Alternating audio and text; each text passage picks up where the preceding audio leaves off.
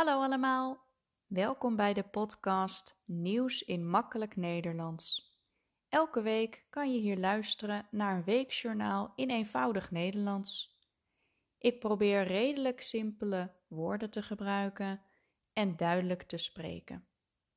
Aan het einde van het journaal heb ik een opdrachtje voor je om je Nederlands te oefenen. Dit is aflevering 66. Ik vertel over een aantal nieuwsberichten uit de kranten van week 8. Deze aflevering gaat onder andere over de onrust in Israël en de Palestijnse gebieden. Supermarkten stoppen met plastic tasjes en papieren zakjes bij groente en fruit.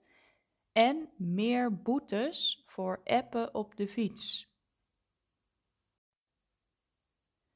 De coronapandemie is in Nederland officieel voorbij. Dat zegt het Outbreak Management Team of het OMT. Het OMT is een team van specialisten. Zij overleggen samen en geven advies over de bestrijding van het coronavirus. Het OMT zegt dat we het coronavirus nu kunnen zien als een griepvirus. We hoeven niet meer massaal te testen. En we hoeven niet meer in isolatie. Ook hoeven zorgmedewerkers geen mond- en neusmasker meer te dragen als ze binnen anderhalve meter van een patiënt komen. Het OMT adviseert wel om voorzichtig te blijven als je in een risicogroep zit. En ook blijven een goede hygiëne en thuisblijven als je je niet fit voelt belangrijk. Maar dat geldt ook voor andere griepvirussen. Begin deze week was er weer een aardbeving in Turkije en Syrië. Dit keer lag het epicentrum bij de stad Defne. Deze stad ligt 14 kilometer ten zuidwesten van Antakya. De aardbeving had een kracht van 6,4. In Turkije zijn zes mensen overleden en in Syrië vijf. Dat zijn er relatief weinig. Veel mensen waren namelijk buiten op het moment dat de aardbeving plaatsvond. Ook afgelopen zaterdag was er een nieuwe beving in Centraal Turkije. Deze had een kracht van 5,2. Het is weer onrustig in Israël en de Palestijnse gebieden. De mensen vechten met elkaar. Ook worden er raketten afgevuurd. Het Israëlische leger is een huis in Palestijns gebied binnengevallen. De militairen zeiden dat er terroristen in het huis waren. De Palestijnen werden boos. Er ontstonden gevechten. Zeker elf Palestijnen zijn overleden en er zijn veel gewonden. Ook heeft een Palestijn twee Israëliërs doodgeschoten. De kolonisten hebben daarna auto's en gebouwen in brand gestoken. De twee partijen zijn met elkaar in gesprek. Het geweld moet stoppen.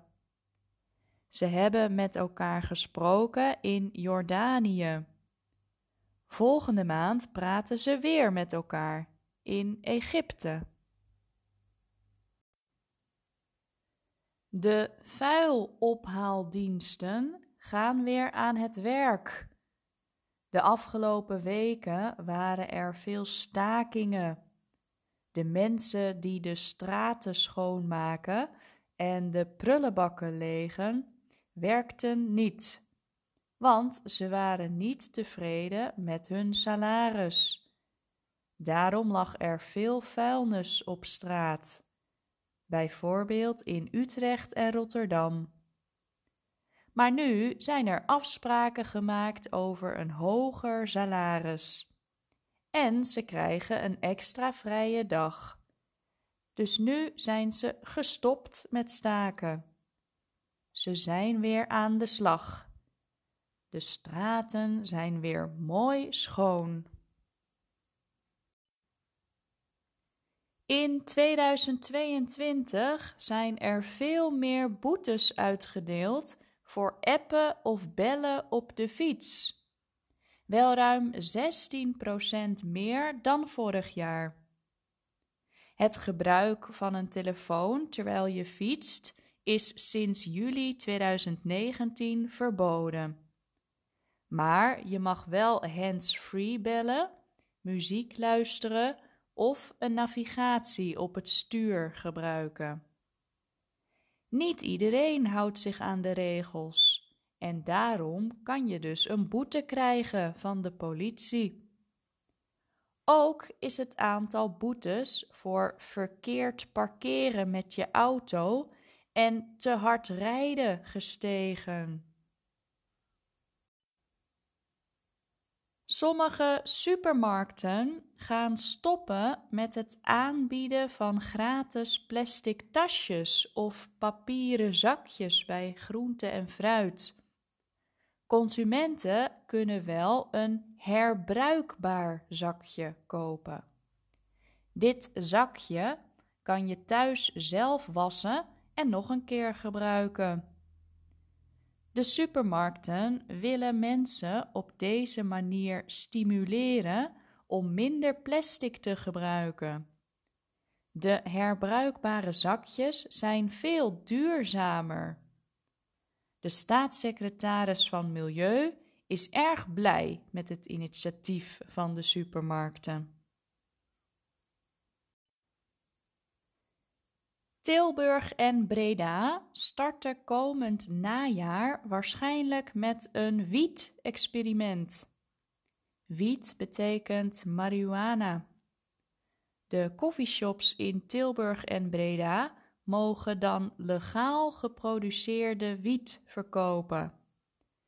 Nu is het produceren of telen van wiet nog illegaal. Maar de verkoop is wel legaal. Dus de coffeeshops mogen wel wiet verkopen, maar ze mogen het eigenlijk niet inkopen. Daarom kopen ze bij illegale, vaak criminele leveranciers. En dat is een beetje gek, vinden veel gemeentes. Dus nu komt er een experiment. Enkele leveranciers mogen nu legaal wiet produceren en verkopen aan de coffeeshops. Later komt er een evaluatie. Is het experiment geslaagd? Wat kan er nog verbeterd worden? Misschien wordt het experiment dan uitgebreid. En dan nu het opdrachtje van deze week om je Nederlands te oefenen. Ik vertelde dat supermarkten gaan stoppen met het aanbieden van plastic tasjes of papieren zakjes bij groente en fruit. In plaats daarvan kan je herbruikbare zakjes kopen die je zelf kunt wassen. Dit is beter voor het milieu. Wat kunnen we nog meer doen om duurzamer te leven? Zoek op internet naar tips. Maak een lijstje. Dat was het voor deze week. Wil je de tekst ontvangen van deze aflevering? Stuur dan een mailtje naar nieuwsinmakkelijknederlands@hotmail.com. Bedankt voor het luisteren en tot volgende week.